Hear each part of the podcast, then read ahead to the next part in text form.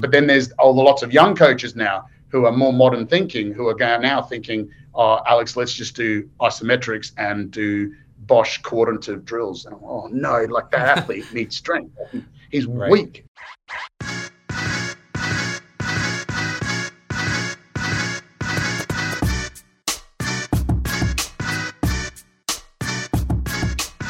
Big, big milestones today, my friend. This is our 350th episode of the Physical Prep Podcast. Now, I know I put this out there in the past, but when I first started this show, I thought I'd do 50, maybe 100 episodes.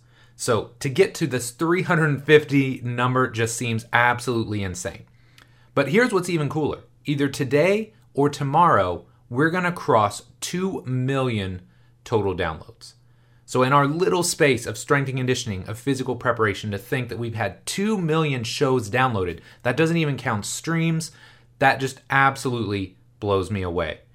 But I think the coolest thing for me is the positive feedback that I get from people like you on social media and email. So, before we jump into today's episode, let me just say thank you so much for your support over the years, because I truly appreciate it more than you will ever know.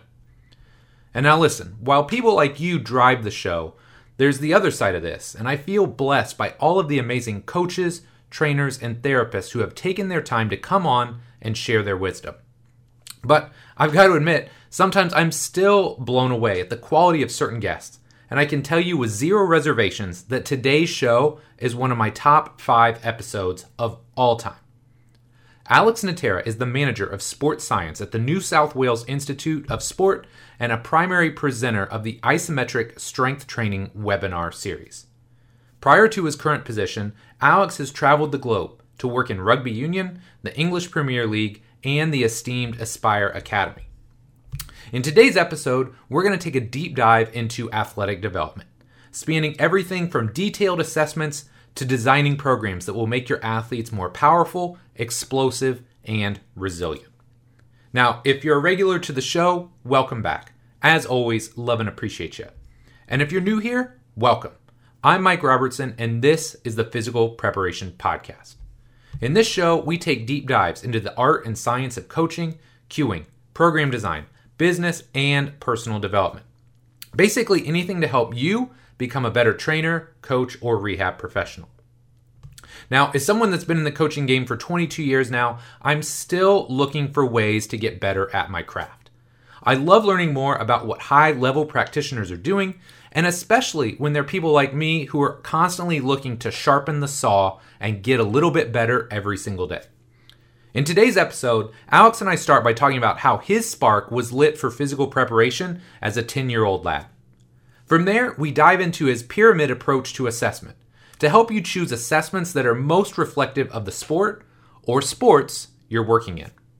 Then we get to the really fun stuff, where we discuss strength training as a whole, when to choose bilateral versus split stance lifts, the role of various types of isometrics in your program, and why you should be developing repeat power ability. I really feel like I caught lightning in a bottle with this episode. And regardless of where you're at as a coach, I think you're going to walk away with some new insights for the long term as well as some actionable items you can apply today in the short term. So, we're going to take a quick break and then we're going to jump into this amazing episode with Alex Natera.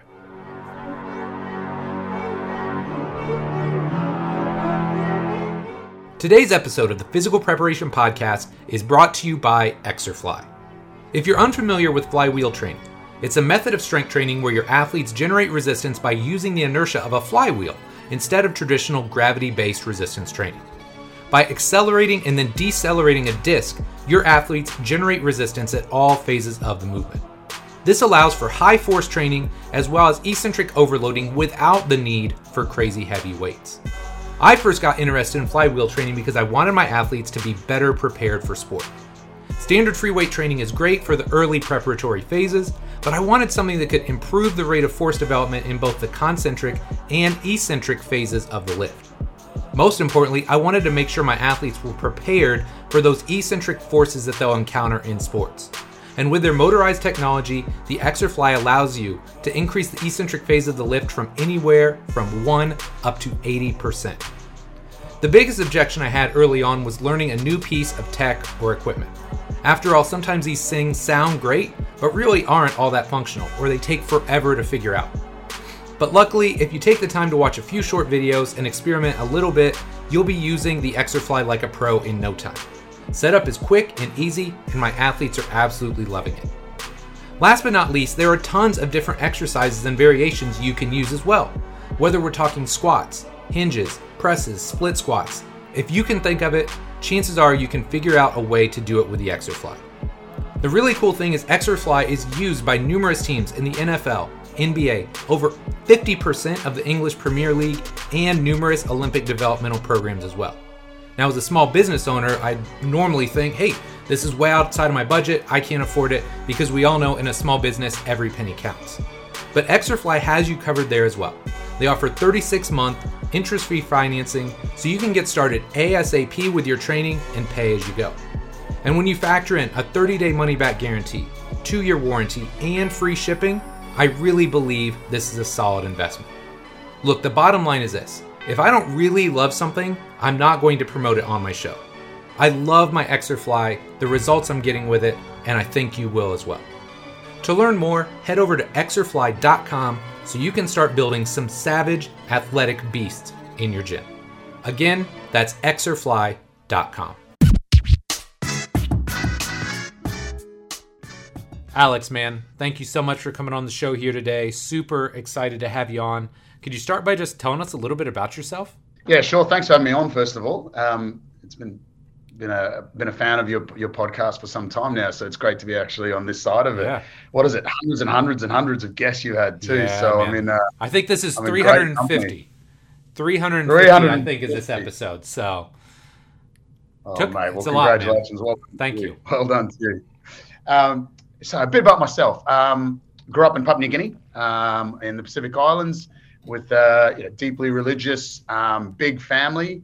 Uh, came down eventually to Australia for boarding school, um, and around, oh geez, I think we'd moved something like somewhere between 15 to 20 times interstate or internationally oh my gosh. through my life. So yeah, so I've been around the world quite a lot, and that's brought, brought its positives and it's and it's probably its negatives as well, really. But um, you know, envious of people who sort of grow up with friends in the one place for a long period of time and whatnot. That's always um, always something I'm envious about, and glad that I can hopefully do that for my children now and have them a, a nice base to base to live in.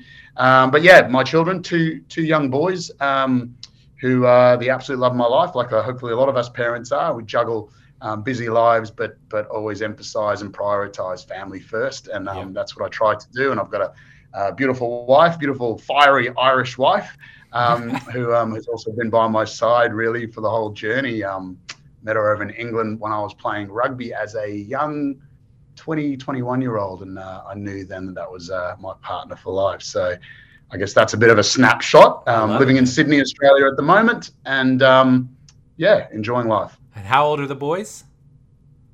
Boys, uh, one's just turned 14 and the other one's 10. A little bit of a gap between Oh man. both of them there, which works, which Okay. works a little yeah. bit. Yeah, no, I'm, so, I'm, um, I'm 11 and 8. So, well, daughter is 11, son's 8. So, yeah, man, Ah, fun fantastic. times. It is great times, great times, and uh, you certainly do get a new perspective in life um, when we've all been very busy setting ourselves up and you know focused on our athletes and so on. You know that that kind of that kind of shifts, and it's actually for, for me it, personally, it's better for me. It's Yes. better because I can go and you know close one door for a little while, focus on the most important door opening, Mhm. and then go back again and be fresher when I'm back and and, and, and in the in the moment with with high performance. Yeah, I love it, man. Very cool. So, talk to me. What originally got you into the world of physical preparation? How did you get started in all of this? Yeah, sure. I, I can remember really clearly, actually. I reckon I was about 10 years of age and I was a swimmer. My, both my sister and I were very competitive swimmers, granted, just in Papua New Guinea, but it was still, um, we were still able to represent our country at a young age and, and whatnot. And I remember my dad, for some reason, he was just very vested in our development, like a lot of dads are. Mhm. Um, and he did it the right way. Uh, but he took us down to a gym um, in Papua New Guinea, of all places. And I remember the exercise. I was on a seated row, cable seated row.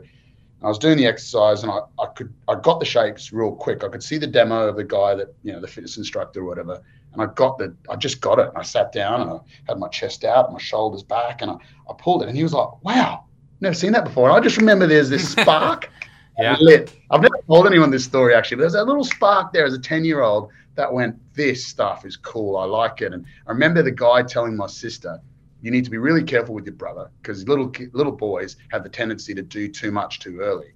And I just remember that so vividly in my mind. And the problem is, for some reason, I don't know what it was, whether it was money or or whatever. We, we never actually went to the gym again. That was it. That was Hmm. it. And we just kept our swimming going, and that was it. And I've never actually asked my dad why we didn't keep going. But then when I went down to boarding school, so that was a fire that got lit. There was Yeah. just something there that connected well with me, right? Yeah. And then when I went to boarding school down in Australia, um, so 12 years old, 12, 13, in the first year of high school, um, it was all about sport in these big Australian high schools. And um, there was a gym there, and it was a fully equipped gym right back then, you know, he's talking late 80s, early 90s, fully equipped gym. And there was a guy in there, Mr. Cooper. And unbeknownst to me, Mr. Cooper was the strength and conditioning coach of that era back then. Mhm. And not many schools had him. So I was very lucky to go to private school through my sport, my scholarship, not not through any other thing. Yeah. Certainly not money. that's for sure. So um, anyway, uh, this guy came up to me and he, I was fiddling around the gym and he just gave me some clear instructions and some coaching and tried to deviate me away from the bench, the squat, and the things that we were all kind of doing and introduced me to Olympic lifting. And I ended up doing Olympic lifting for his team eventually. But that was the spark, uh, the, the proper spark, the, the thing where I went, oh, you can do this for a job. Yeah. So I was only 13 and went, is this your job? I was like, are you a health and PE teacher as well? Do you do anything else in school? He's like, no, this is my job. And I was like, I want to be you. And that was it. So 13 years old, I knew I wanted to be him. Didn't tell anyone until I was probably about 15. I remember my dad saying, okay, what do you want to be, son? You know, I was so heavily vested into my sport. That's where I was going to go Yeah. with sport. And, it, and sport did take me um, a, a good, good life. But it was always, dad would always say, what else? You know, what else is there? What else do you want to be? And I, I knew then I was already. So I was like 10 years old, the fire was lit. 13, I went, oh my gosh, you can have a job. 14, 15, I was like, that's where I'm going to go. But I just don't know when I'm going to go there. Like, I don't know when I'm going to study. I don't know what path I can make to get into that position. But I know I want to be a fitness coach for a sporting team. That's where I want to be. So yeah, that's that's that's kind of how it went. I love it. I love it. So so walk us through that cuz like correct me if I'm wrong. You're like 20 years into this now, right? Like you've been doing this for a little while and I love I love hearing people's journeys and I think it's good for young coaches too, right? Because especially with social media now, young coaches assume, "Oh man, I want to be in that job or I want to be there." And they're like a year out. Right? They don't know how long it takes to evolve and to get to where you want to go. So, would you walk us through your career path a little bit and some of the stops that you've had along the way? Sure. Um, mine was different. Yeah, I'm probably approaching, you know, getting up to 25 years now.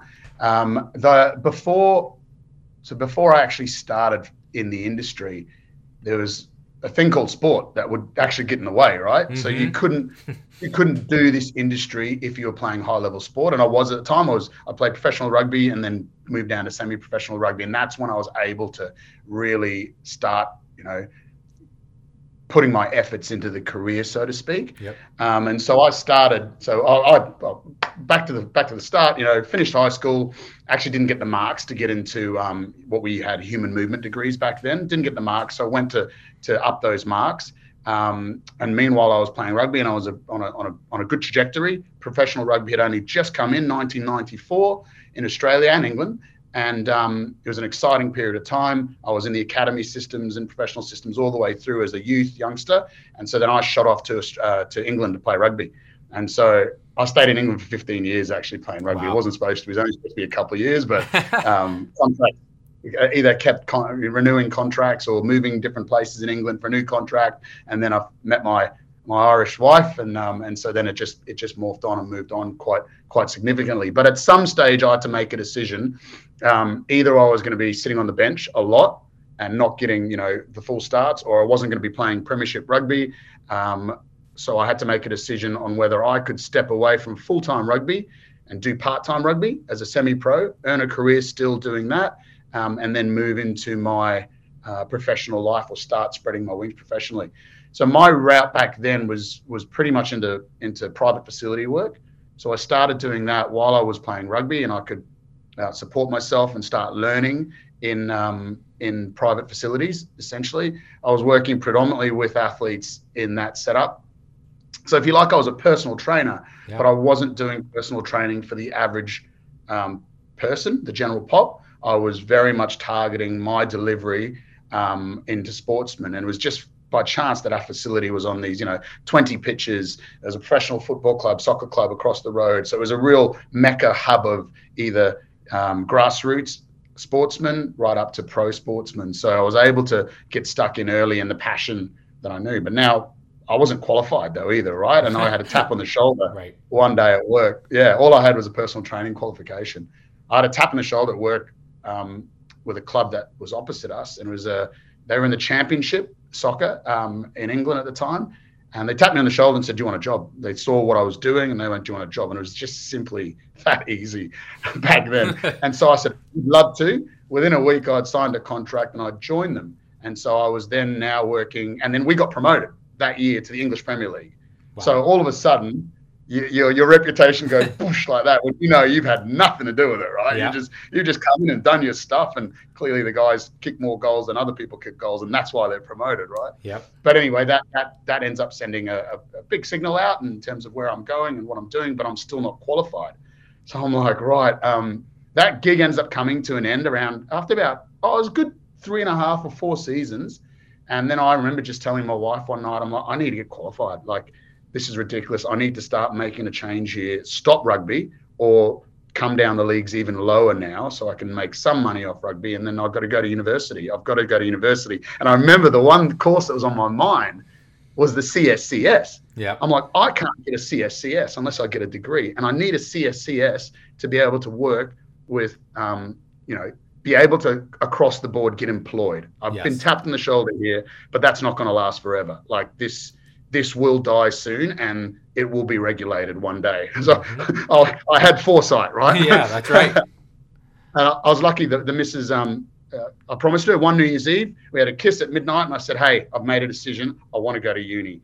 I need your support though, because I'm all I'm going to be able to do is play rugby. I'm going to have to give up everything, concentrate on uni, get my degree done.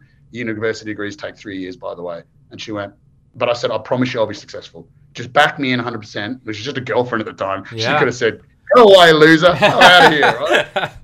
but but she backed me in, and um, and yeah, and she supported me. Got the university uh, degree, and then I just kept on going masters and now PhD, and so that that route kept going. But from there, I went into rugby um, for a good four or five years as well, and then over into the English Institute of Sports System, which was my first real job, I reckon. That's what I classified. I've been working in pros, pro, pro sport. I've been, you know, in private facilities, but now is where I really found out I knew bugger all. I didn't know what I thought I knew. And I was working with elite, truly elite coaches. Um, like some of the names I could name from there, from Mark Simpson to Duncan French to um, uh, Nick. Um, uh, there's there's absolutely, I would say Pete Atkinson's. There's there's a Alex Wolf. Oh my gosh, I could keep naming names and there'll be 12, 15 of some of the top coaches globally that you, you've heard of. And some aren't forefront and out there, obviously, to everyone. Others just do their work and just produce medals after medals after medals. But what a breeding ground that was. And so that was around 2009. Stayed with them for that 2012 uh, Olympic cycle. Shot back overseas, uh, back home finally, and started working in the Australian Institute system, the Network Institute system here in Australia. Um, then over to the Middle East, again in institutes back to Australia in pro sport with the uh, with our most professional, our biggest professional game, which is uh, the AFL, the Australian Football League. Um, spent a, um, almost four seasons with that sport, and then now into uh, the institute system again in Australia.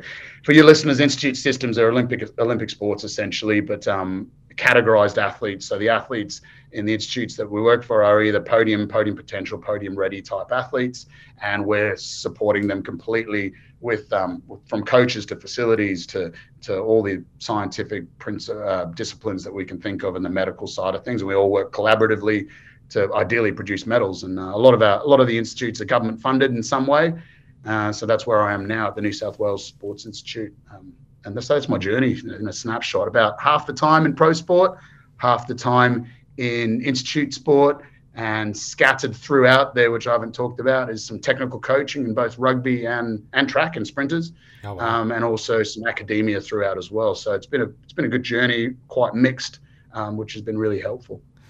I would imagine for a guy like you, it helps too, right? Keeps the energy up, and I mean, just constantly learning and in those new environments. That's probably really invigorating for somebody like you. Would be my guess. Yeah, I need that, mate. Um, yeah. And yeah, you can probably tell by the movement. Maybe it's come yeah, come through my, my, my growing up and moving around. But yeah, I do get itchy feet. I need to be challenged regu- regularly.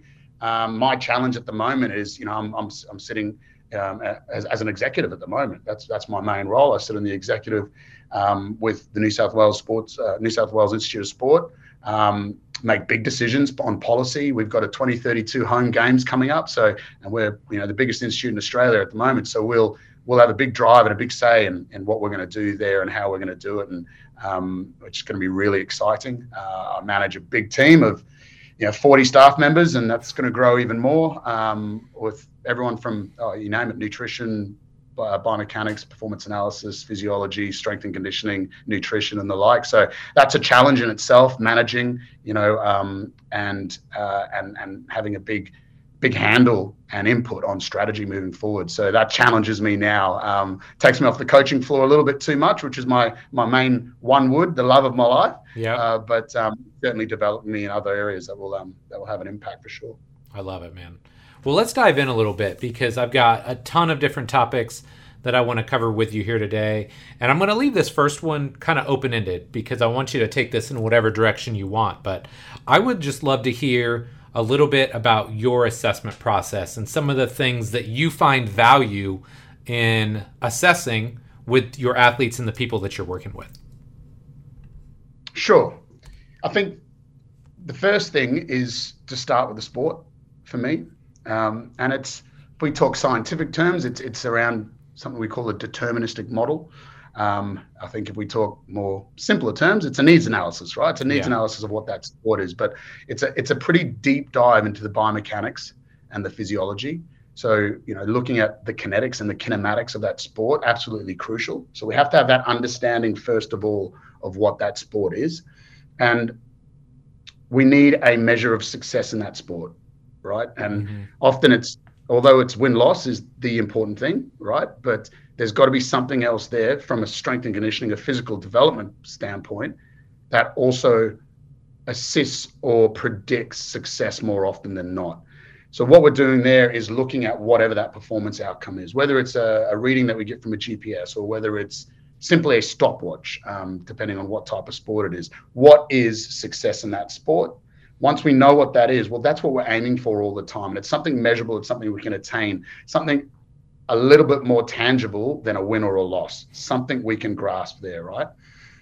Then the next step back is to find out an assessment that is so strongly related to that performance that it's almost that performance from a mechanical standpoint and a physiological standpoint. So it might be some sort of ergometer assessment. Okay, so let's say you get out in a boat and you're rowing, and there's all these other variables that come into rowing really well. It looks like a simple sport. It's a highly complex sport, really. Mm. Um, when you think about all the other things that are going on, with timing with the boat, timing with the other um, oarsmen's um, oarsmen. I've never worked in rowing, by the way, so I'm absolutely talking out of my butt.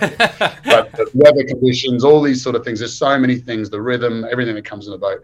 But if we can get them onto an ergometer, on a rowing ergometer, we can get a whole heap of different outputs there to understand what they're what they're actually like. Very, very similar to the sport, but not quite the sport, if you know what I mean. What that gives us is it gives us a nice measure at the end that we can start everything we do, we can start ascertaining whether it's having an effect on that assessment. So we have our performance at the very top of the apex of a pyramid. The next level down, we have a performance assessment, which would be something like this, some sort of ergometer type test. And then we look down another layer onto the diagnostics. It's a, it's a level I call the diagnostics, where we're looking deeper at actual physical qualities. Now we're starting to test multiple physical qualities, whether that be um, the expression of um, rate of force development against load, or whether it be just the expression of rate of force development itself, or whether it be um, uh, maximal force output, um, or whether it be uh, reactive strength or whatever, but an actual physical quality that we're testing that we know is a reliable measure um, and it's it's valid to performance. We then can have a look at what actual physical quality impacts the performance assessment. Let's say the rowing ergometer, and then what the actual performance is. So now we have a whole bunch of physical qualities that we can test and go, this is down, this is high, this is good, this is bad. And the reason we're going to know that is A, we have research to help us, but B, we're going to collect that with our cohort first of all. So our 20 athletes in that sport, we're going to go and collect all these measures that A are determined by the deterministic model. So whatever the needs analysis is. So we're not going to necessarily go and test reactive strength in a rower. You might, but you right. might not, right? So you choose your test related to that deterministic model, and then you check your cohort and see what's good, what's bad. Ah, the best exhibit this quality, the worst exhibit that quality. Oh, okay. You start formulating your mind what's important, what's not, at least in your your cohort. You then have your research to the side of it. Don't trust the research. I'm not, that's bad of me being a sports scientist saying that. Don't trust the research. Look deeper into the research. Use it as a guideline. The truth is your cohort, believe it or not. As long as you're doing scientific rigor around your assessments, then that's the truth. You can't trust the research. Just use that as a guide. And then over time, you go and ask the rowing club down the road. I don't know why I'm sticking with rowing. I should really change because I'll catch myself out in a minute with a sport I don't know. Um, but you know, you go to the rowing club down the road, or you speak internationally to the, the, the German German team, and you ask them what their KPIs are around there. And all of a sudden, you start building a battery of diagnostics that are really important to the sport and you start growing your cohort numbers to understand more and more what's related to performance.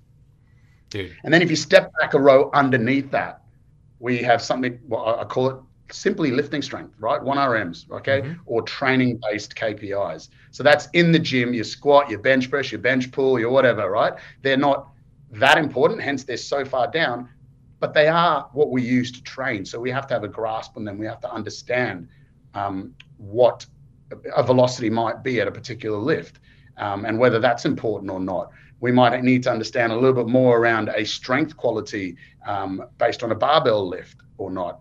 Either way, we're going to need these to prescribe our training more effectively. So they become an important part of what a battery or an assessment criteria, assessment matrix is.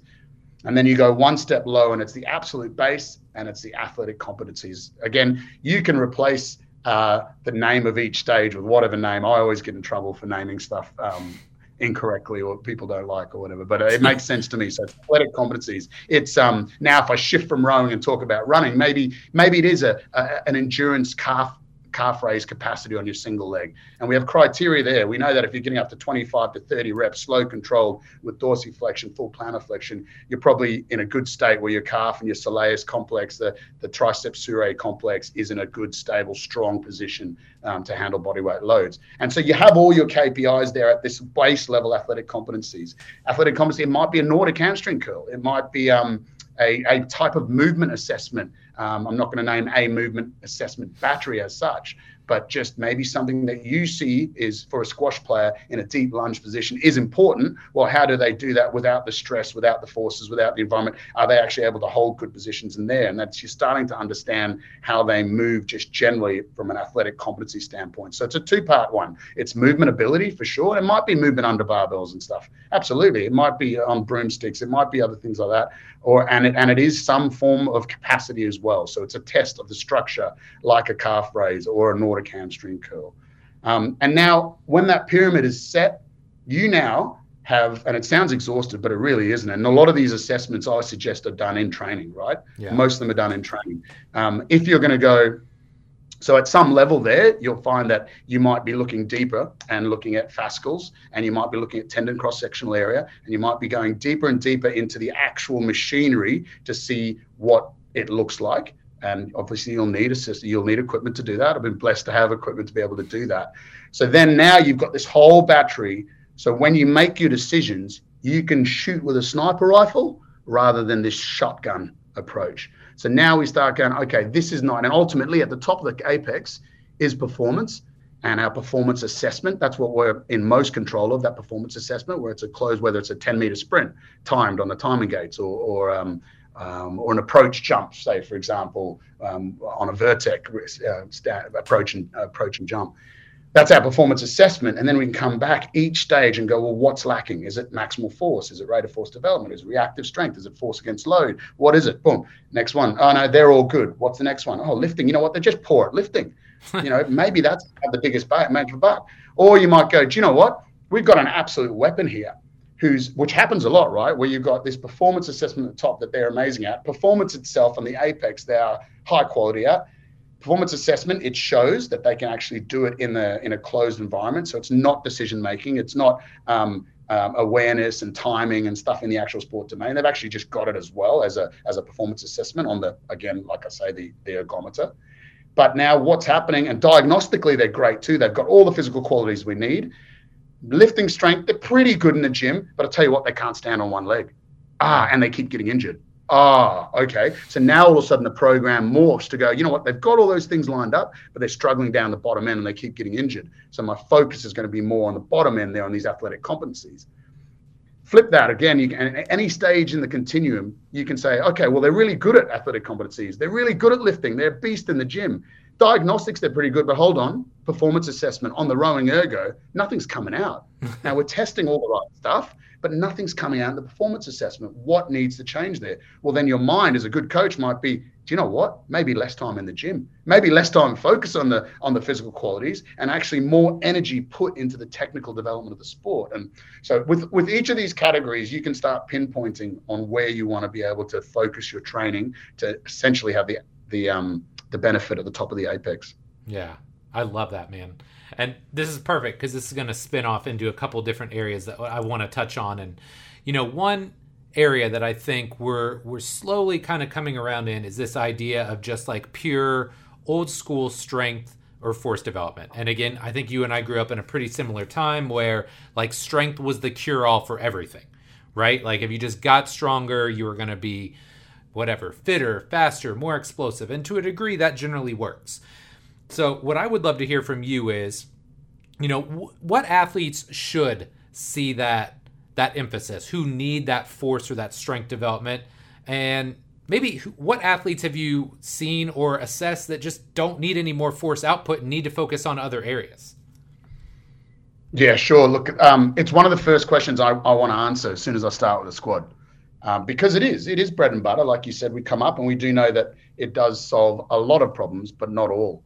So I want to ascertain that really, really quickly. The problem is, how do you ascertain it? Um, ultimately, the squads you you go into, are, what you're inheriting is based on what they've been doing previously.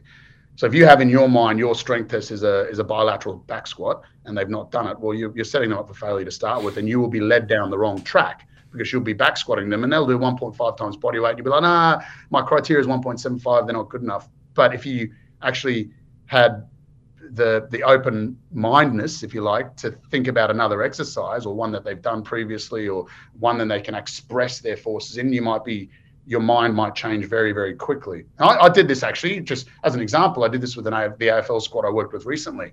I came in, realized they could all back squat, they could all deadlift. They'd been lifting with a good coach, but if I formed my opinion on their lift, I would have got it wrong more times than I would have got it right. So instead, I actually went unilateral, and we'll probably speak about that a bit later. But yeah. went unilateral on some of them, knowing and did other ways of assessing actually have they got force generating capabilities? Have they got strong legs? Boom. Yeah, I know that if you can do that, you've got strong legs. Just because you can't do it in the back squat doesn't bother me any any way, shape, or form. So it would uh, allow me to understand who needed more strength and who didn't. Um, but yeah, I've, I've worked with squads where, or, or athletes, individual athletes, where you know, I've already inherited them and they're already squatting, you know, over double body weight. Um, and we've gone and pushed them over the years to get up to 2.8 times body weight, almost bordering three times body weight, deep squatting, and and have had no difference in the outputs. You know, this one particular athlete was a sprinter, no difference in sprinting performance, um, and and a lot of the KPIs as well, like no change in power, um, often plenty of, but I'll tell you what, plenty of soreness, plenty of pain, plenty of scaredness, fear from me as a coach. Um, a couple little close, um, close mistakes sometimes, but uh, look, I'm, I'm worried because I'm worried because I've spoken about this before, and I, I do sell a concept of not necessarily pushing this boat out too far. But I also don't want to. I see the pendulum swing so much now yes, we were so heavily in uh, this max strength side of things. I still see on the beautiful social media, which is you know, the uh, invitation to everyone's deep deepest thoughts. Um, I see that the still there with with a lot of coaches, um, particularly over your part of the world. Yeah, that's the medicine and the and the and the answer to all, all things. That's where I think, whoa, I need to help you swing the pendulum if that's my duty. I don't know. Um, but then there's all the lots of young coaches now who are more modern thinking, who are now thinking, oh, Alex, let's just do isometrics and do Bosch coordinative drills. And oh no, like that athlete needs strength. He's right. weak. She, he or she is weak. So uh, I'm, I'm scared to to to in any of the stuff I do. I don't talk in absolutes ever. Um, hopefully. Uh, so I want to say that you need to know when and, and you need to test it. And one of the best ways of testing whether someone needs maximal strength is to do it isometrically. And that's either an isometric mid-thigh pull or isometric squat. And the reason why it's such a good test is it's devoid of technical ability. It's devoid of um, uh, you know, fear of lifting, it, which everyone's got. Even the very, very elite, they have less fear, but they still have fear of lifting at some stages. They'll override that and overcome that, but there will be some level of fear, whether that be subconscious or not, of lifting. This is an expression of force pure in its nature with no technical ability. You either put out into a force plate or you don't. And um, I've been a culprit of the past, um, personally, being a great squatter, and then I go out in the isometric mid-thigh pull and pull or isometric squat, and the numbers aren't as beautiful as they were as my squat numbers because I'm built for squatting, right? Right. Um, you know, five eight. I've got short femurs. I've got a short back. You know, everything. You know, so this this can be really misleading when we start going down this. Now, what's for sure is most young kids need to develop strength. Yes. Most of them. You're just not there yet. So you need to start developing strength in these young kids, but you do it gradually and sensibly. And when we, no doubt, when we speak about isometrics, oh, there's there's other ways of doing with them rather than pushing out the boat too far. The other thing you have to consider is what is your strength bias? If you're biased on the back squat and that's all you do, well, guess what? They're going to get back squat numbers up quicker and quicker, right? But that's not giving you true strength development. That's getting you better at a back squat yes, they're developing uh, strength, but they're also developing the coordinative ability and the synchronicity of putting a back squat together. And the reason why I say this, it's a really important point to consider. At some stage in someone's strength development, strength becomes less about the actual output and more about the coordinative abilities. So the synergistic involvement, the intermuscular, intermuscular coordination, these aspects start shooting up really, really steadily. And at that point, at that point, when that starts outweighing it, it's hard to tell unless you, while you're doing it, you use an isometric test. Then you can tell, ah, their squat's gone up by 20 kilos in the last six months, but their isometric mid-thigh pull hasn't. What's changed? It's not their force generating capacity anymore. It's their ability to squat better and the more coordinative demands neuromuscularly to squat better. So that's when you go strong and strong enough. And that's I say that in inverted commas, which are which yeah, sure. um, won't see, but that's a great indicator. Dude, that's one of the best answers I've heard about that. And I think at the end of the day, one thing we always have to remember is like what is what is the end goal, right? So you talked about your sprinter. The end goal for the sprinter is to run really fast, right? So if you continue to see his back squat go up and up and up, yet he's not running faster or perhaps even running slower, I think you've very clearly stated like he's strong enough. He's not getting any more out of this. We need to shift our emphasis or shift our focus to something else that'll hopefully give us a bigger return on our investment. So crucial, so crucial just to keep measuring performance. And again, if you can't actually do performance, go for that next performance assessment, like I said whether that be a radar gun with the sprinter to see his max velocity rather than actually a 100 meter sprint, right? Yep. So there's there's ways around doing it without actually doing the performance to see whether your program's working. Um, and the the biggest thing, one of the biggest things I see in our industry is our biases, our own biases on what we know works, and it, it's worked five or six times out of 10 athletes, then that becomes our go to. And we just implement it everywhere. And we'll stick with it so vigorously and defend it on Twitter till the cows come home, black and blue, and we'll we'll if someone attacks it, we'll we'll say it, it's like they've hurt our family, like it's that passionate. Yeah, but if, if, there's one thing I'd like to ever get across um, throughout my career and when I'm sharing is not to talk in absolutes and to have a toolbox, have multiple methods, have a toolbox. So when everyone does a mentorship program with me, whether that's privately through my business or people I mentor at work, I always tell them, don't just get mentored by me, get mentored by another three or four people as well. Don't just know my way.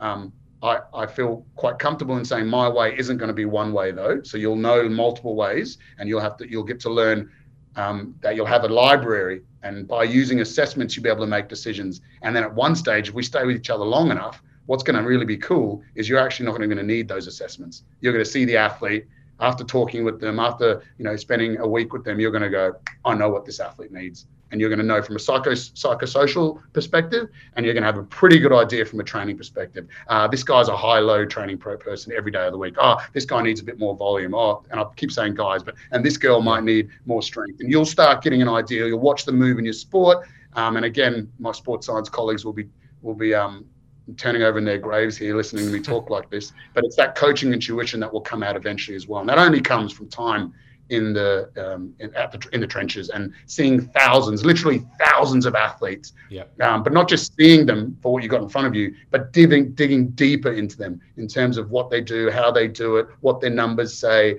Um, looking, watching, being down at the sport, you'll start getting this battery where your intuition becomes as powerful as your assessments hope I haven't gone off no. an agenda too much. No, I love it. I love it. And and again, I, I think this next question will kind of feed seamlessly into this because speaking of Twitter wars, uh, one of my favorites of all time was the double versus like single leg or split stance activities, right? And I know you've researched this, you've dug deep into this. So I'd love to hear your thoughts and hear kind of where you're at with this. Like, what athletes would you focus more with the bilateral lifts on?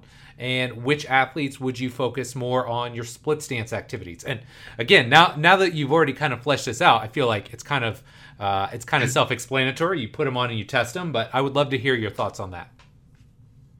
Yeah sure. It's again it's a great one. It's um i agree with you. It's a it's a yeah i'm the unilateral guy. I'm the bilateral guy. Like there is no this rubbish. Um they are they are both exercises and, and ways and, and there's a rhyme and a reason for both. And you know if, if in a simplistic terms, um, I would have, uh, I normally, we're looking through a, an athletic career, let's say we're starting serious training around you know, 12, 13, 14 years of age, and then we're ending our sporting, depending on the sport, but we're ending our sporting, you know, prime time at say 30 roughly.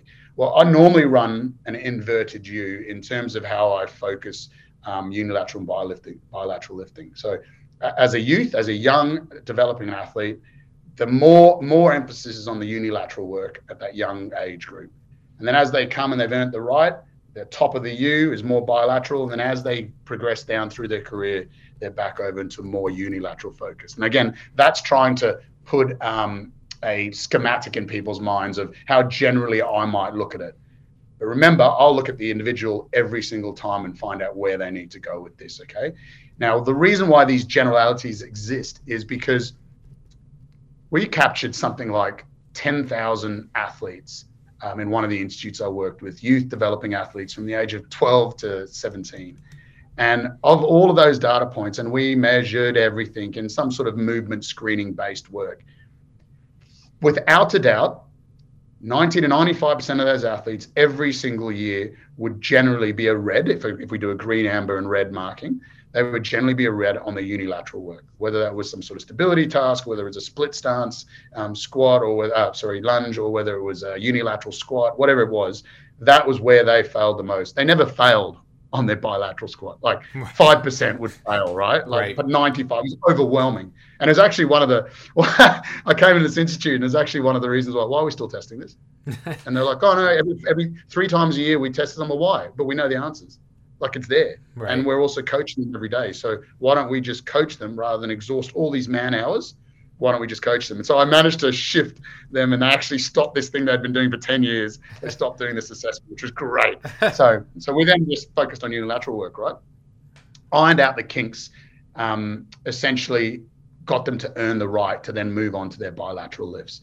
Now, that didn't mean we were only doing one and not the other. They do it all together, but the emphasis would be more on the unilateral. So they would still be learning with a barbell on their back to squat. They'd be still doing all these, they'd be gradually loading on them, but it would occupy, you know, 10% of the program um, whether rather than ninety percent. If we just talk about lower limb loading, right? Ninety percent of the program would be that, and then it would shift over time. And as they got to 17, 18, you know, then that would, would very much shift into the bilateral squats, and and then they would do bilateral squats more so when they're in that academy age group, uh, so like your college age group sort yeah. of. Um, sort of um, level, and the reason why it's not because they, sh- they well let me start again. They should. They should have a movement library to be able to do anything because they're not always going to be with me. They're not always going to be with you, Mike. Yeah. You know, they'll move on.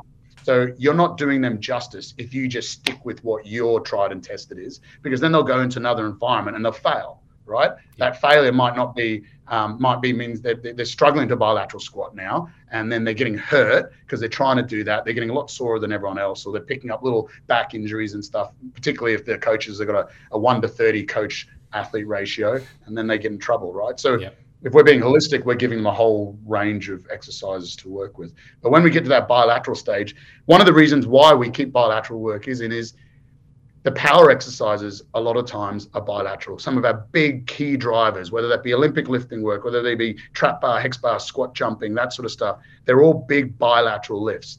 Um, and so, and they're big drivers, and they're known big drivers for the development of power.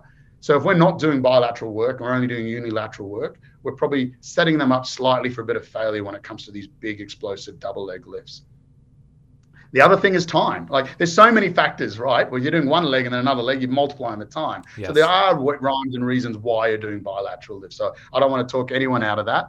Um, uh, but certainly, and this is where it gets exciting, when you're in the pros, when you're at the real top of the top of the table people, right? The, the real elite, who are absolute masters at their sport, earning millions of dollars playing their sport.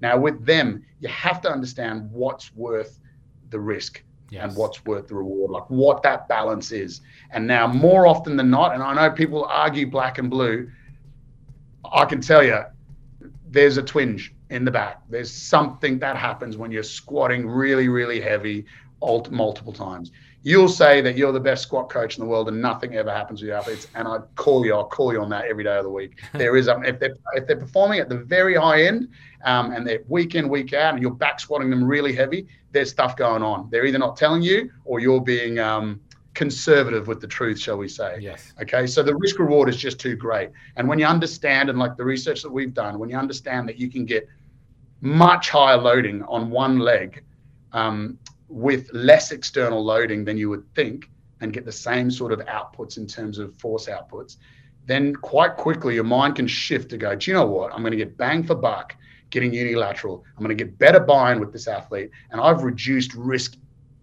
substantially. Yep. So this athlete now can get the loads I need. He's in, he or she is in the mindset because they don't feel this massive load on their shoulders anymore. So they're going to put out more for me um, and uh, it becomes a much better alternative then. And ultimately, when people get old and they've been battered, they've been at the coalface of their sport for years and years and years. Do you know what?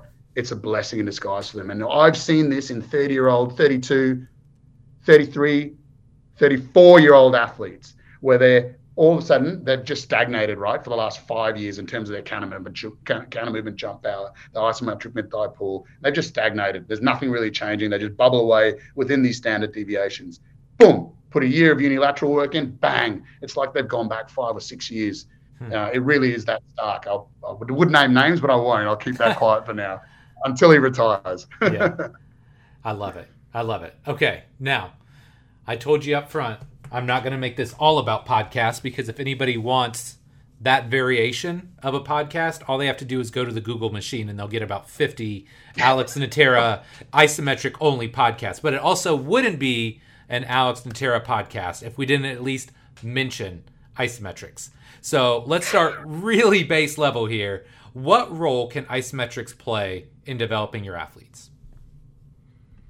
Yeah, look, that, can I thank say thank you first of all, Mike, for actually using this podcast as something a bit more complete in a in a physical performance coach's battery rather than just ISOs. I was, yes. I was telling you before the show started how everyone thinks they'll come into my gym and they'll just see an hour of ISOs, right? No, it's not the case at all. Again, it's about finding out what is needed. Now, it just happens to be that ISOs, yeah, they they seem to tick a lot of boxes a lot of the times. And you know, we talk about you know, these older athletes, like I was telling you about just just now, you know, well, ISOs actually help them significantly, especially if their bodies are banged up and they've had, you know, 10 or 12 years in the cold face of their sport. Um, but yeah, look, in basic terms, you get a high neuromuscular load, and that's from the nervous system and also the tissue when you're using isometric strength training strategies. Essentially, minimal soreness. Um, there are some soreness. There is some soreness. People forget that, um, but more often than not, they're they're very mild compared to any other strategies, and they're probably of the very first session, and then they just never never occur again. And I've tried this where I've given massive volumes to try and induce soreness in someone who's already accustomed, and it just does not occur. If they just wake up, um, geez, we've done filming only lately where this poor athlete had to be all day doing ISOs, right? and he woke up the next morning and went, "Oh, no, I actually felt okay." I was like, "You're kidding me! You probably did seven sessions of ISOs, I reckon, and and still woke up uh, woke up feeling great. So anyway, um, but the other thing is similar to the isometric testing, right? There's no need for technical mastery. Um, you can experience these high loadings without years and years of developing um, technical prowess or mastery at a lift. So that means a, a young kid, a young developing athlete rather than going, how are we going to load this person? You know, these young athletes, the biggest load they get is from their sport, right? Mm-hmm. Because there's no way you're squatting two times body weight. There's no way you're doing, well, some crazy people might do high intensity plyometrics with them, but often than, more than not, the S&C is, is just slowly developing things, but they're not getting high tensile stress, high loadings like sport would emit.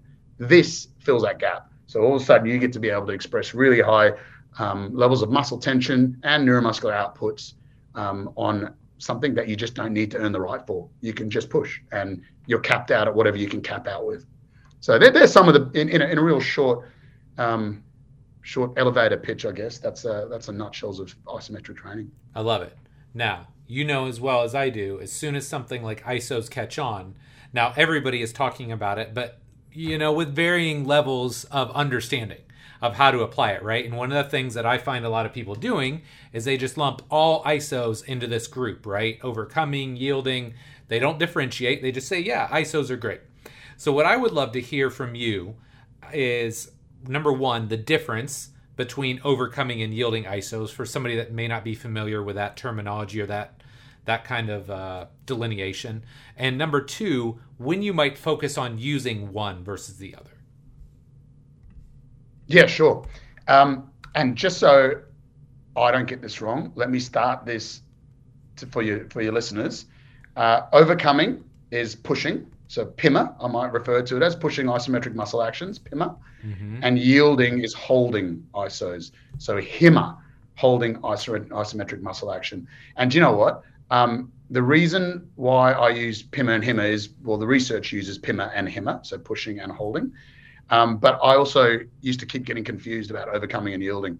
Um, okay. and I, which is which is which, which is hold on, which is that, which is that one? That one? No, that one. That one. No, hold on. Yield. You're yielding. Overcoming. You're overcoming. But you're both overcoming. So I used to get really confused. So I was like, you know what? I'll stick with the research. The research says PIMA and HIMA. I'll do that like just because it's easier for my my simple brain, right? Yeah. So yes, there is a stark difference between pushing and holding isometrics, or again, overcoming and yielding.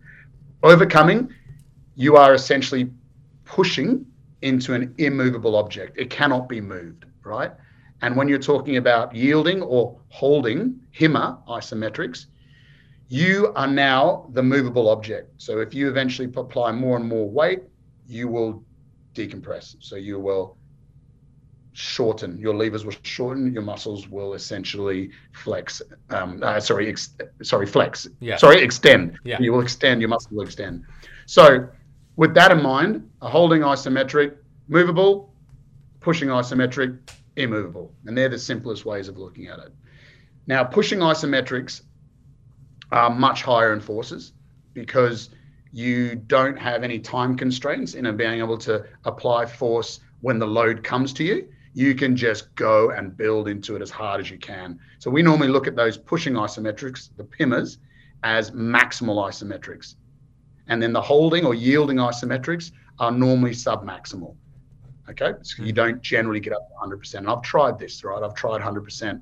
When you when you measure pushing isometric and you get that on a force plate and you understand the load, the external load required to match that force, you then apply that to the system, and it is you're, you're you're you're holding for you know, five six seconds max. Some of the real real legends are holding for maybe 12, 15, and then that's it. So you don't generally use those um, those sort of 100% loads with yielding um, yielding isometrics. Pushing isometrics are very much from a neural neural perspective are very much follow pathways similar to concentric movements. That's how it all activates. You're pushing, and you, when you think about it, that's what you are. You're trying to extend. Okay, you're trying push concentrically. Now, when you look at yielding or holding HIMA isometrics, you're trying to stop again from flexing your joints flexing. So you're stopping going eccentric. And if the load becomes too high, you will become eccentric. So you will sink down. So in that way, the neural strategies there are very much eccentric strategies. And this is backed up by research, right? It's not just me thinking out loud, right? So they're backed up by research. They're actually quite different contractions. And that's not technically correct because they're not contractions, right? They're right. actions. Muscle yes, muscle act, sure. okay. So there are two main reasons and main differences. Now, the then when we look further into something, we go, you know what? When we look at the research, that holding isometrics seem to induce a little bit more soreness and they seem to be more susceptible to fatigue. Okay. So when you're thinking about putting programs together, they're probably two key elements. And what I want to do is back that up by saying nothing compared to traditional training. So this is all relative to isometric training, right? Yep. When we look at comparing traditional training, then it's a different kettle of fish. These are always better in terms of you know um, energetics and, and energy costs and fatigue and soreness. But relatively speaking, within the isometric world, the holding isometrics seem to elicit more fatigue, so they decline in force quicker and slightly more soreness. Whereas the pushing isometrics are very different in that regard. Both of them, though, if we're going to get really technical, without scientific, but just technical on the on the actual uh, muscle actions, neither of them are actually isometric, right? Right. Okay. The muscle is continually contracting and relaxing all the time, but more so in the holding isometrics. So there's more what we call oscillations in force and muscle contractions going on and off, on and off, on and off with the holding isometric. And that's probably one of the reasons why there's more fatigue, right? right. There's more contractile element movement. There's more um, more flexion um, of the of the fibers itself, right? Uh, contraction, should I say, of the fiber itself. Now, the the other thing to consider is besides these mini oscillations that occur in both of the exercises, what also happens with this t- tissue, this muscle tendon unit, it's a viscoelastic tissue. Um, and what happens is we have a concept called tendon creep. So once you hold an isometric muscle action, the tendon starts elongating. But you perceptually are trying to keep the same constant angle. So the way you do that subconsciously is your muscle fibers contract. Okay, so they're continually contracting every time the tendon lengthens. And that tendon lengthens um, for quite a while, actually, right? So there's so it's never a pure isometric action. And the only reason I'm saying this is just in case some soothsayers that have been massively critical of an article I just wrote on quasi isometrics, pseudo isometrics, they were basically going, well, where's the line here? Where does it stop? You know, when are they isometric? When are, it's an isometric, it's an isometric. I'm like, it's actually not. It's actually not an isometric. and that's probably the reason why there is transfer to dynamic performance because it's not truly isometric. With these holdings as well, because there's constant oscillations, it's actually more of a coordinate of demand. So you're doing holding stuff, you have to consider that as well. There's more cognitive load, there's more um, proprioception, there's more whole bunch of things going on to execute that holding better than the pushing. So when you're looking at putting programs together and you want low fatigue, low soreness, um, uh, low load in terms of just you know proprioception and cognitive load and, and skill and coordination, you go for your pushing isometrics. You also go for your pushing isometrics is if the action that you're trying to prepare for is more of a concentric dominant action, say acceleration or block starts or um, spike jump in volleyball. Again, yep. speaking like a, about what I don't know. Um, it's more eccentric in nature, like running. So, you know, when you're running and you've got your mass falling from a height on the ground, you're trying to stop yourself going eccentric. So you're trying to stop your head following your body and your spine straight through down onto the ground. You're and you're what you're doing is you're putting out the requisite force to stop that occurring. That's a holding isometric, right? So you're trying to hold and stop going eccentric. So then that what you're preparing for, and that's why run specific isometrics does that, and it also does pushing isometrics as well. So pushing and holding. So there's a whole range of reasons why you might use one rather than the other. One last one, sorry, one yeah. last one I think is just important. So I'll put it out there. Is you have to also consider this when you're doing holding isometrics when you prescribed a load, so whatever it is, say it's 150 kilos on a single leg stance position, right? If you prescribe that ro- load, you're going to give that to the athlete to, to accomplish. But we know through velocity based training and other metrics that we use to see what an athlete's ready for on that particular given day, they might not be at 150 kilos to elicit the RPE mm. you would have wanted them to. They just might not be there. So what you've gone and done is applied a load that actually that RPE is a nine or a 10 today when it should have been a seven. Yep. But with pushing isometrics, you can only ever take it to where you can take it to. So it becomes quite contained in terms of what the athlete's able to do on that given day. So multiple ways, but um, yeah, that's a it's probably a whole day of talking about that really that we. Uh, or a whole course, into. right? Or a whole course or of isometrics. Course, yeah, yeah. plug away, it. plug away. I love it. We'll, we'll talk about that. Okay, so years ago, I've listened to numerous podcasts you've been on, and one of my favorites, I don't remember who it was, maybe it was Just Fly, I don't remember now, but you were talking about power endurance training. Now, I was fascinated by this because, look, we've all talked about just power, right? Power development. We've all talked about endurance. So we talked about them independently, but you were one of the first people that talked about putting them together. And I remember listening to this, and it was one of those moments where you want to like smack yourself in the face just be like, wow, how did I never think about this? So, talk to me a little bit about power endurance, power endurance training, and maybe like just give an example or two, like some tools that you might have in the toolbox for starting to build this with your athletes.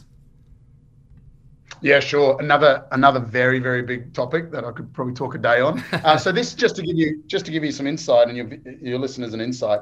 This is actually my PhD. Um, yes.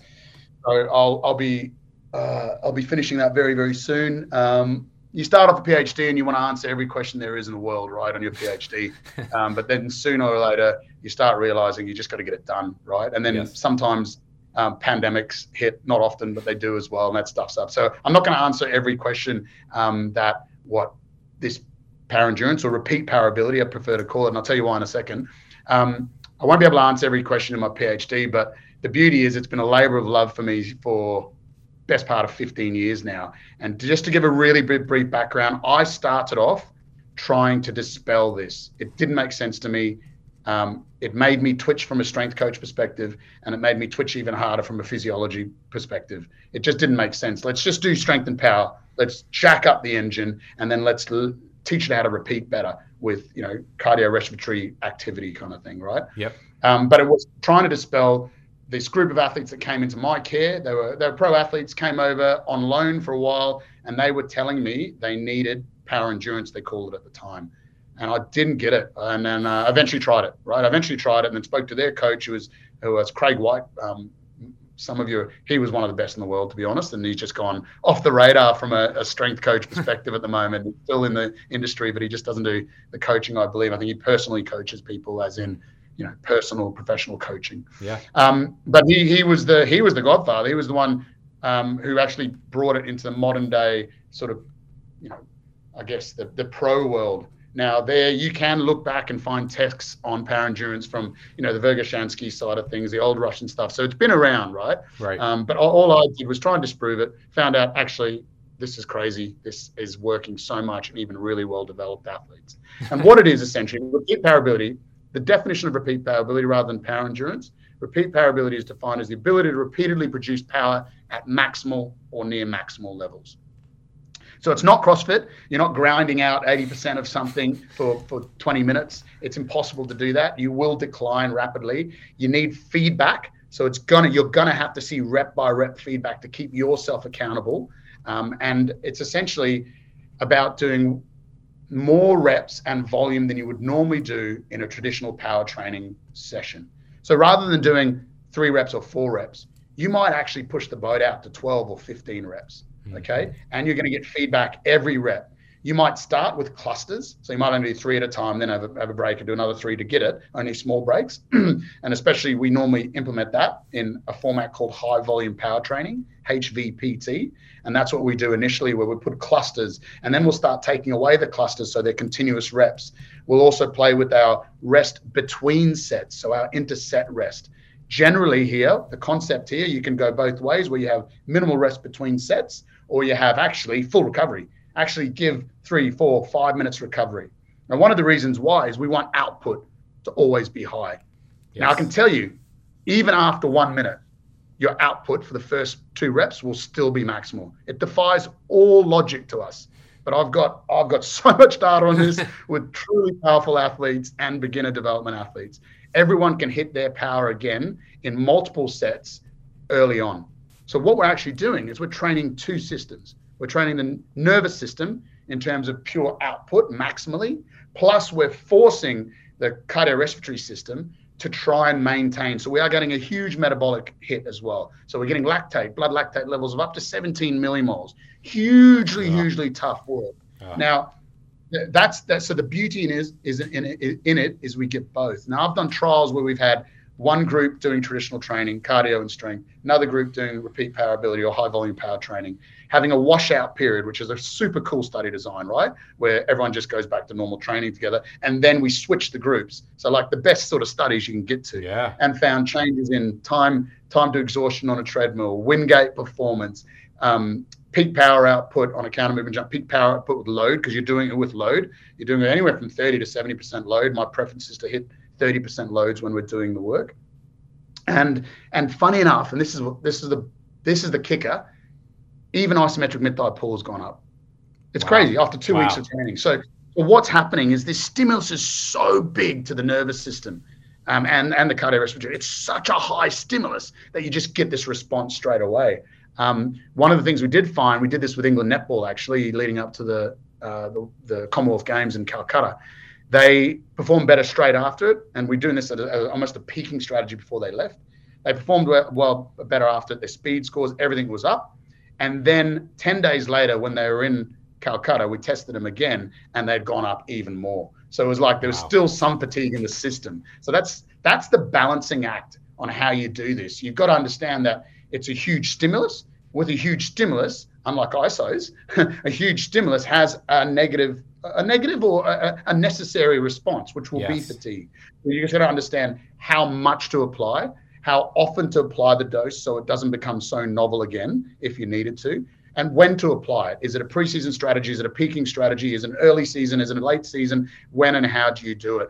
And once you've got all those pieces of the puzzle together, you can then implement them really effectively. So it's actually it's actually um, something I consult on quite regularly. Um, even lawn tennis association, uh, not lawn tennis, sorry, the um, professional tennis players on the circuit going from country to country, they'll have a very short period of time where they're able to, you know, really concentrate on their physical qualities. Yep. But I've got some now, LTA athletes, so British British tennis players, who will go away and still do the bare minimum, if you want, the minimal effective dose of repeat power ability work, high volume power training work, and it's in clusters and it's nowhere near the same volumes um, just to maintain these physical qualities. So when they get back and they have that period of time where they might have two or three weeks between tournament, boom, they hit it again and, and really ramp it up in terms of reducing rest periods between um, clusters, reducing rest periods between sets. Um, normally, pretty stable on the load. We don't change the load too much. Like I said, I've gone up to 70%, but my preference now is 30%. And uh, to give you a real good snapshot for everyone, if we were going to say, and I hate doing this, but blanket approach, here you go, how you execute it 30% 1RM, somewhere between 12 to 15 reps. Um, it can change and go up to 20 and go down as, as low as eight. We're looking at somewhere between one to three minutes rest between sets, no more than 48 to sort of 75 reps, really. Uh, 48 in total. So that would be like, say, four sets of 12 to yeah. get your 48 done or four sets of uh, or five sets of 15 i believe if my math is correct to get your 75 kind of done you can do an upper body lift, uh, upper body, lower body split too. Um, and you wouldn't, but you wouldn't do the same volume for each of them. So if you were going to do 75 reps on lower body, you'd reduce that probably to 50 and you do a 50, 50, 50 reps upper body, 50 reps lower body. Um, and you have less rest then because you've, you've almost had a little bit of rest. So say you went from a squat jump loaded squat jump to a bench throw on a Smith machine. Yep. Um, you have a moment rest between one to the other. So you'd have about 30 seconds rest. You'd get on the bench throw, and then you'd probably have a minute rest and then get back on it because you've had your legs have had a had a rest period there anyway. So you can actually ha- actually get through those sessions a little bit quicker. In and out, no session lasts for more than 20 minutes, and that's from in and out of the gym. And when we did these some of these repeat power ability, um, high volume power training uh, research protocols, that was literally all they did. They did nothing else. No strength work, no no power work, no nothing, just that. So I love it. There's a snapshot made of my whole PhD now. right? Like probably five years of work, right? Something ridiculous like that. Uh, okay, so I do have one follow up there. How are you tracking yeah. outputs? Are you using a force plate? Is it VBT? Is it a jump mat? What are you doing to track them? Both, um, both uh, VBT, so some sort of encoder. Um, I've got a long-standing relationship with GymAware, so I use GymAware and force plates. I use the VALD ForceDecks. Um, so I use both. The force plates, um, I'm not using for immediate feedback. They're for my data to nerd out on later, but I'm yeah. using GymAware for the immediate feedback with, okay. with TV screens in front so the athletes can tell, they know what they're supposed to be hitting. Um, you know, there's a level. So it's funny with this, you're actually wanting fatigue, right? Right. So you're, but and that's based on if you're if you're getting 25 to 30 percent fatigue, you've gone too far, right? You need to change something. If you're getting less than 10 percent fatigue, it's not enough. So you got to change something. So you're looking for some sort of sweet spot around 15 to 20 percent fatigue. And I can tell you, with some sports, I can't believe I'm mentioning rowing again rowers can just churn out and churn out and churn out. They just keep producing at 90% the whole time. So then you need to change stuff with them. You need to put more load on, reduce the rest times, give them more reps. There's multiple ways of manipulating it to get the desired fatigue. So the idea is you want the fatigue and you want the output. You want the output for the start of the next set and you want that fatigue. And then you have to cut off eventually when the fatigue's too great. So when you're starting to reach 25 and 30% fatigue, it's way too much. There's no need to go that far. Okay, so then you you stop the session. Okay, cool. All right, one more thing I want to nerd out on for a minute, and then we'll start to wrap up here. But I know you're a big fan, uh, big fan of the Exerfly and flywheel training. Uh, it's something I've started to get into and dabble with more myself. I've loved what I've seen from it. But where do you feel like flywheel training fits into a program? Sure. Uh, often very early on for me in a um, in a period, eccentrics and isometrics and traditional lifting all form part of my programs and plyometrics. Clearly, it's not um, just isometrics. Sorry, no, not, it's not just isometrics. Believe it or not, yeah, believe it or not. Do we have a glitch then? We had a glitch. No, not just isos. Um, so eccentrics, and they are a rock bed actually for isos. To be honest, when you think about it, if you're very strong eccentrically, then you can't in a holding isometric. You're you're pretty good in resisting an eccentric muscle action, right? Because you're so strong in that in the muscle action. So eccentric's actually a rock bed before we get into isos. It just needs to be done at the right times of the year. When running loads are high in an AFL um, program, you have to just be careful of eccentrics. That's all. And when they're when they're put into the program, isometrics just mean that they can um, they can occur all the time. So eccentrics early on um, for sure in a program. Eccentrics for sure for athletes that uh, force um, force. Uh, or struggle with force generating capability or producing force effectively. They have it more consistently in their program. Um, injured or, or, or, high risk athletes also have it somewhere in their program as well consistently. So they're, they're the ways they're always, always in there. When it comes to flywheels, flywheels have actually been, I've had a love hate relationship with them, right? They've always been there in my programs, but they've always frustrated me in the fact that, you know, and I see it, you even see it in research. They talk about eccentric overload with the flywheel. That's not, that's not eccentric overload. That's just eccentric. That's right. all that is. It's not an overload, right? You're emphasizing eccentric um, component because you can't just because the flywheel, the nature of the cone and the cylinder and the flywheel means you can't just relax. So you have to control. Right. And that's that's why it's emphasized, but it's not overloaded. We know that. We know that eccentric, you know, when you look at the research, can eccentric strength can be anywhere from 110% to 150% of eccentric, um, uh, sorry, of, of concentric strength. Yep. We know that's not overloading because all you can put in, you get out.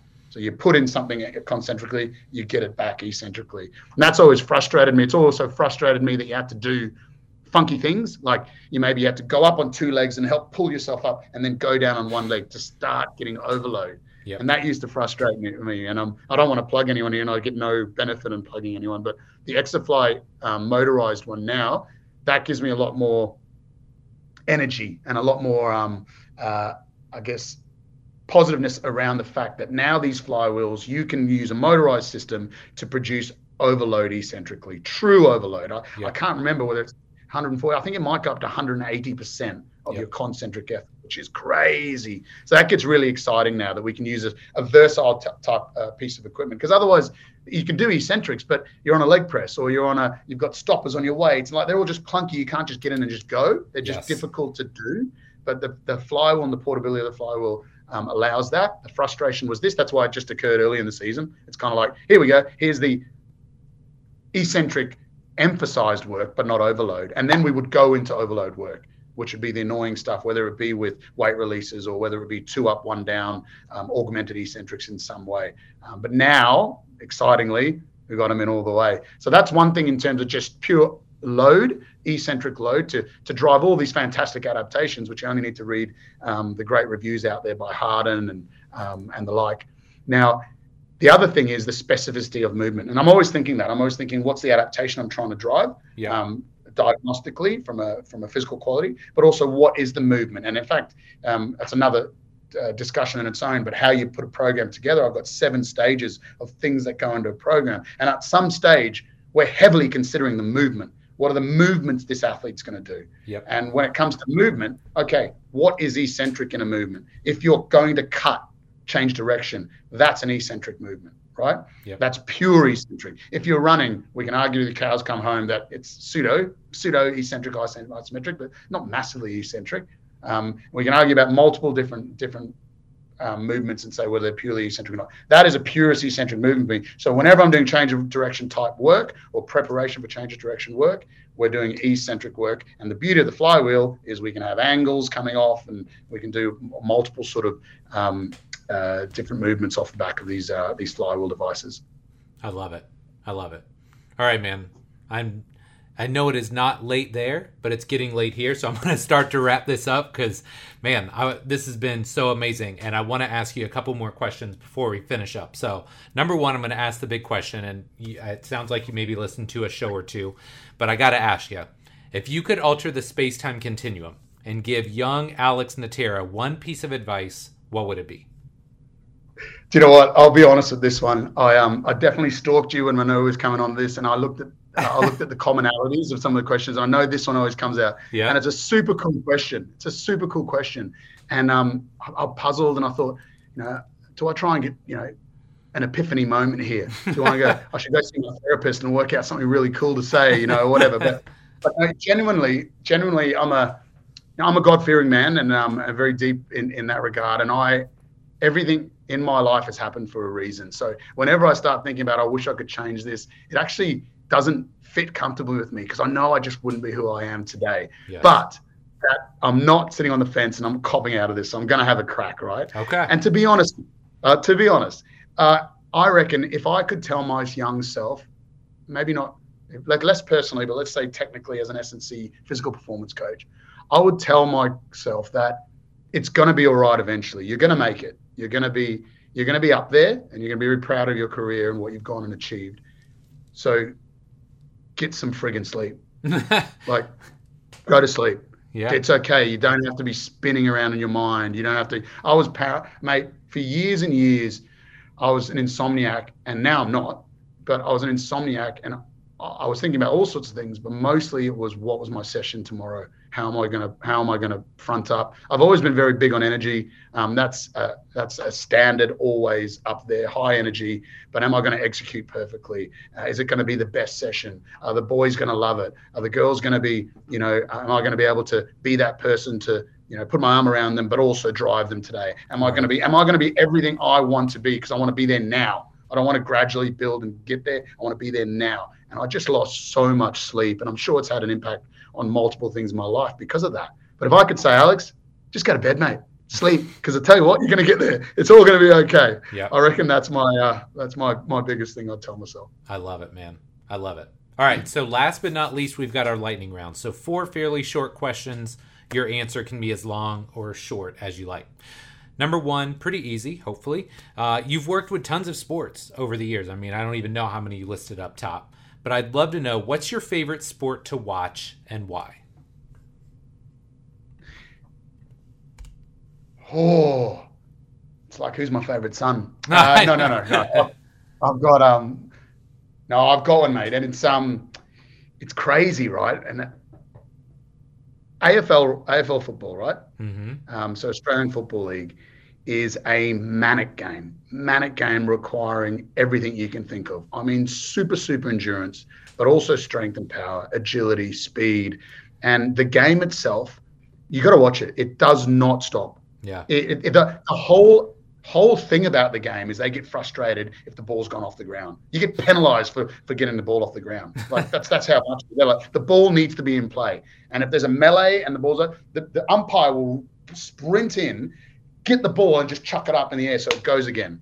Like there's a time, take a shot at the goal. Like it's crazy. And so, and I used to I used to watch it. So I didn't know AFL until I came over and I worked with a team called the GWS Giants in Sydney here. And um, when I came over, knew nothing about the sport. I was very lucky that someone um, was was confident giving me a shot to, to, to work in the sport because it's very very secular. Like you have to be in it to get in it, right? Probably yeah. like NFL, I guess.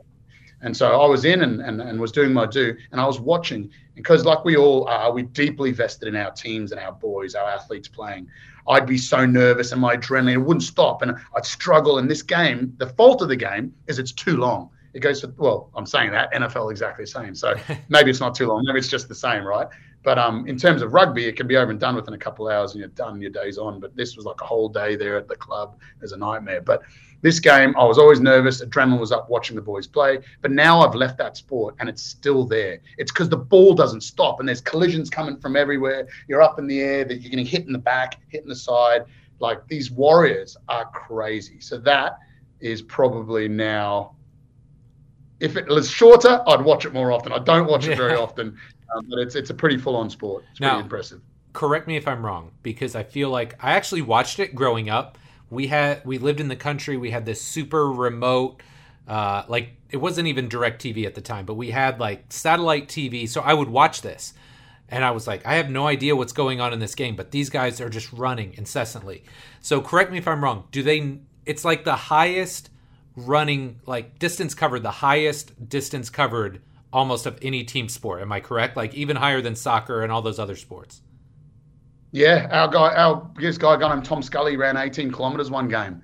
Yeah, I mean man, it's ridiculous. Lot, yeah, 18 kilometers and a lot, like a lot of high speed and very high speed meters too, like crazy. Yeah, and they're getting belted as well. So it's not like soccer in the fact that this is a true contact sport. So they're getting belted from all angles and all positions. Um, it's brutal. Yeah. ah, it's crazy. Man. So I have a lot of, a lot of, um, a lot of admiration for what they put their bodies into, and then trying to be an S&C coach off the back of what we call a car crash is phenomenal, mate. It really is, and that's why they're the most brutal pre-seasons I've ever been a part of. Brutal pre-seasons, um, and it prepares them for that. I can I can only imagine. Okay, number two, you are a incredibly prolific content creator between social media, courses, all that, and I respect you so much for that. So, my question is what motivates you to keep creating content? oh, thanks, Mike. I don't think I'm prolific, actually. I think I could do a lot more. I need to be better. I need to be more regular. Um, so I get, yeah, I get, I get in trouble for that. I just one day I'll have the time, and I will definitely do more of it. I've just got too many plates yes. spinning at the moment. But look, I've been asked a few times by these marketing people who want to come on, and I'm sure you get it all the time. They want to help you with your business, and they think you can they can give you a billion followers or whatever. Yes. And most of the time, I say to them, "Well, what do you think my brand is?" They ask me what my brand is. Or, what do you think my brand is? And they come up with some absolute waffle and then tell me how mass market appeal I should do this. And these aren't just the internet people, right? These are people you know, unfortunately, right. people you work with sometimes, and they're telling you that. And I'm like, well, I'm either not doing a good job of my brand or you just have no idea. I just want to educate. That's all I want to do. I want to help and I want to share. That's the primary objective. And what frustrates me nowadays, and there's probably another podcast to talk about problems in the industry, there's not enough inquisitiveness in the industry anymore and it it's it's a nature of mine to be very inquisitive so if i don't have the answers or even if they do even if the research says it or someone's book says that i'll still go and test it myself and then i'll tweak it and i'll try a different thing and i'll work it out and i'll collect the data and, and then i'll go well hold on why is it just sitting with me i should go share it share it to everyone then everyone can grow from it and I try and promote with my staff too. What are you doing differently? Where are you innovating? Why are you just taking that person's word for it? Why? Because Alex says ISOs are great. Why are you going doing ISOs now? And that's what's happening too. I'm like, why? Well, what's your rationale? Why? Why? Have you tested it? What are you doing? What are you doing to look at it? What else can you do differently? What else don't you know? What are you doing where you go, oh, because? Now, why are you doing that? Oh, because that's what they said to do.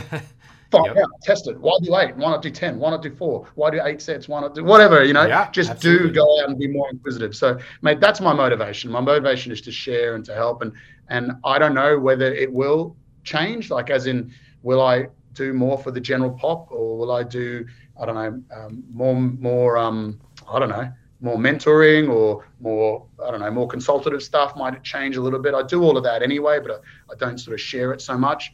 Um, developing people is massive for me. I don't use any medium whatsoever to, to show my philosophies on how to develop people. Um, but yeah, that's where I'm at at the moment, mate. And I appreciate that you think it's prolific. I need yeah. to be better, but thank you. I appreciate it. Well, okay. Not just prolific, but it's very high quality, right? There's a lot of people that I think we could both agree are probably very prolific in the sense that they put a lot of stuff out there, but the quality level of it is suspect. I feel like everything you put out is high quality. So I I just respect that. It's impressive. Oh, I appreciate that, Mike. Now I feel like I got a lot of pressure on. yeah, that's right. Well, hey, it'll go seamlessly into question number three here because we've joked around okay. about isometrics, right? And we've talked about you're the ISO guy, but I am legitimately, I'm going to take this ISO course when it launches here very shortly. Tell us a little bit about that. Um, yeah, great concept. Um, I think if we if we go back originally, um, a podcast. Uh, I'll say I'm sure you and Rob Pacey are, are familiar with each other and good mm-hmm. friends, no doubt in some way your podcast relationships. Somehow he teased it out of me in a podcast I did for him down. I don't know, maybe it's 2014. He just started talking about training sprinters, and he asked me how I train sprinters in this podcast, and I mentioned isometrics and specific isometrics for running, and that was it. And and then guys like Joel Smith and whatever just jumped on it, right? And we're like, whoa, whoa, whoa, whoa, you can't just say that and not give us any more info. So then it just started this world and stuff I'd been doing for years and years, but I just wasn't savvy with, you know, I guess social media and sharing. And that's why I'm doing it now, right? These people have brought this out in me to be able to help and share. Um, and so it then, yeah, I guess then it became more of a I dare say I don't want to call it a method or a system, but it is. It's a it's a system of training for for run specificity essentially. And so this, you know, it's got different forms of sharing on podcasts to doing webinars to whatever. And then eventually people started saying, "Hey, you write a book?" And I said, "There's no chance I'm writing a book. I'm sorry. Like, uh, I've got a PhD, I've got a consultancy business, I've got my main job, which is massive, and I've got there's way too much going on. I'm not writing a book. Um, if I'm writing, I'm doing my my articles for my PhD." Um, and then a few other iterations came by, and then it was courses. Could you do a course for us? And I won't name companies, and it just didn't sit comfortably with me, Mike. It was there was a lot of IP, a lot of information, and I was like, this needs to go in the right format. I need to do a course somewhere to share. I'm consulting different companies and franchises, but I need a format to share this on. But it just has to be the right place and the right person. And then finally, Rob Rob Pacey got in touch with me with, through his Sportsmith company and said, "Hey, would you like to do it?" And I, I was honest with him, Rob. I said, "Rob." I've had lots of offers. I'm not too keen. I'm, I'm worried. Um, I want to do this in the right way. And then I thought long and hard, and I'm like, do you know what? What's more important to me is the people I do it with. Um, and you know, Rob's got a great reputation. Sportsmith have got a great reputation. Good people, good, honest guys. You know, call BS when they see BS. Um, try and deviate away from people who are just not very nice people, right, in the industry. right. And so I'm like, yeah, okay, I'm happy to be associated with that. And then we, we went together on building a course. And so um, the course kind of stems from a lot of what I do from a workshop perspective and, and how I run some of my consultancy if I'm in with a team. But then it just goes deeper and deeper and expands more. And we've managed to get a lot of other experts from the likes of, you know, Keith Baar to, um, to uh, to Paul Comfort and and the like. And then we've got this. The coolest part of the course, I reckon, for me anyway, is the case studies we've got. So we've got practitioners from all around the world who do ISOs, and that was a simple, hey, I'm doing a course, guys. Anyone do ISOs at the moment to good effect? Get in touch with me now. They got in touch with me, and I was like, whoa. I'm like, Rob, get in touch with them, see what we can come up with. And they're like, no, it's magic, it's this, it's that, it's all this stuff, which is great. And then there's others who just, say, no, it's just a part of my program, uh, which is great. And they're all on there. They're all on there just talking about how they implement it. So you get a whole rundown of what my method is. You get a brief history or a lengthy history of what it is and the different methods there are out there. You know how to use them, how to implement them. Um, our second edition coming out now, um, which all the people on the first edition get a, lifetime access to. So every iteration we make, you get the access to. Um, there's a lot more coaching. I put a lot more programs together. Um, we go from LTAD implementation. We go through rehabilitation from you name it. From my, I give it a case study on Achilles tendon rupture and using it in a concept I call run before you run. Um, using these isometric strategies before you run, and then you, you fly. Right? It's yeah. I've got a great case study there. I highlight. We go up to the knee. We go up to the hamstring. You know, hip area. We go up to the shoulders. We do all the LTA um, and all. Like I said, all the LTAD, all the performance. Talk about how to put it into a um, you know, a, a, a one competition sort of calendar, look at putting it into multiple years, look at putting it into week to week training formats, whether it's a four day turnaround, an eight day turnaround, and so on. So yeah, we, we cover quite a lot, and um, and then get into the science as well. It's it's it's good fun. I love it, man. I love it. Like I said, I'm definitely going to check it out. Can't wait to check it out. Last but not least, number four. What's next for Alex Natera, man? So much going on, so many plates you got spinning. What's what's left to do, man? Oh, heaps to do, heaps to do. um, but um, yeah, look, I think the, the biggest thing is just uh, finishing my, my PhD. I'm sure if my supervisor listening, they're going to be very happy with that. so within within this year, I'll do a few more publications, at least one by the end of this year, uh, a couple more next year, and hopefully have the PhD wrapped up by mid next year. Um, got a couple tours coming, none to the US, but a tour through Europe coming next year, which is going to be great um, where we're going to do heaps of workshops. Um, we're going to go and see lots of professional clubs. Um, gosh, we're going. We've got bookings in Spain, Germany, Austria, all over the place. That that'll be lots of good fun, and we'll advertise that properly soon and see who else wants in. Um, and then yeah, and then really, mate, I, I should mention in case my employers are, are, listening.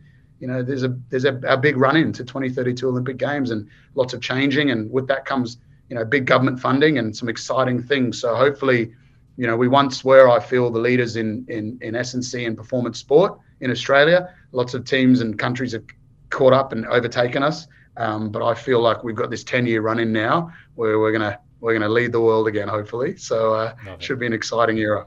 I love it, man. Well, Alex, uh, you've been so gracious with your time. This has gone probably twice as long as a lot of my shows, and for good reason. I had so many questions, and I appreciate your time, uh, all the great contributions you're making to our industry. Where can my listeners find out more about you? I think best is Instagram, alex.natera, uh, Twitter as well as slowly building. I can't keep yes. two on at the same time, but that's alex underscore natera. Um, I'll always I'll always get back to questions. They'll they'll um, might be a bit slow sometimes, but I'll always get back to them. Um, if it's just a point, um, someone offloading something, probably won't hear back from me. I don't really engage in too many arguments on on, yes. on those on those formats. But if it's a genuine question, for sure, I'll be getting back to you. I love it. Well, Alex, again, thank you so much for your time, man. It was really great getting you on. Awesome, Mike. It's been a pleasure, mate. Have a good evening. All right, my friend, that does it for this week's episode with Alex Natera. Really hope you enjoyed it. Man, this guy is just a wealth of knowledge. And as you can tell, it ran a little bit longer than some of my previous episodes. That's only because it was so freaking good. Like, yeah, there were a few times I wanted to ask follow up questions, but he's so thorough, so detailed in his responses. I just absolutely loved this episode. And I can tell you, you know, there's a lot of times where I listen to a show and I think that's great and I take a couple notes this is going to be one that I go back to time and again. So I hope you enjoyed it on the first listen. But if you're smart, I think you're going to go back two or three times. Get your notebook out, take a lot of notes because Alex touches on so many great points and so many great topics. And I think it's an episode that you can learn from in the months and years to come. Now, as I mentioned, 350 episodes in, 2 million some downloads. I really need your help because I've got big plans for the podcast going forward. I've got just a murderer's row of people that I want to get on. I've got new sponsors that are coming on board. And look, I just still love doing this. As you can tell, I mean, I took Alex's interview. We started at nine o'clock at night, didn't finish till ten thirty because I want to bring world class people on the show and I want to help people like you get better. So if you enjoy the show, if you enjoy these episodes, do one of two things for me. Either number one, if you're not already subscribed yourself, do that right now. Wherever you consume podcasts, iTunes, Stitcher, SoundCloud, Google Play, Spotify, Amazon store, wherever you consume podcasts, go there right now and hit the subscribe button. If you are already subscribed, I appreciate it. Go one step further and share this episode with somebody that you think will benefit from it. Like I said, this is probably a top five episode of all time for me. Out of 350 shows, Alex just blew me away time and again with his answers and with his thoughtfulness. So, if you enjoyed this show as much as I did, share it with a friend, put it on social media, tag me, especially at Rob Train Systems. I'll repost it so we can get people like Alex at the forefront of our industry. Okay, so my friend, as always, thank you so much for your support. Love and appreciate you, and we'll be back next week with our next episode. Take care.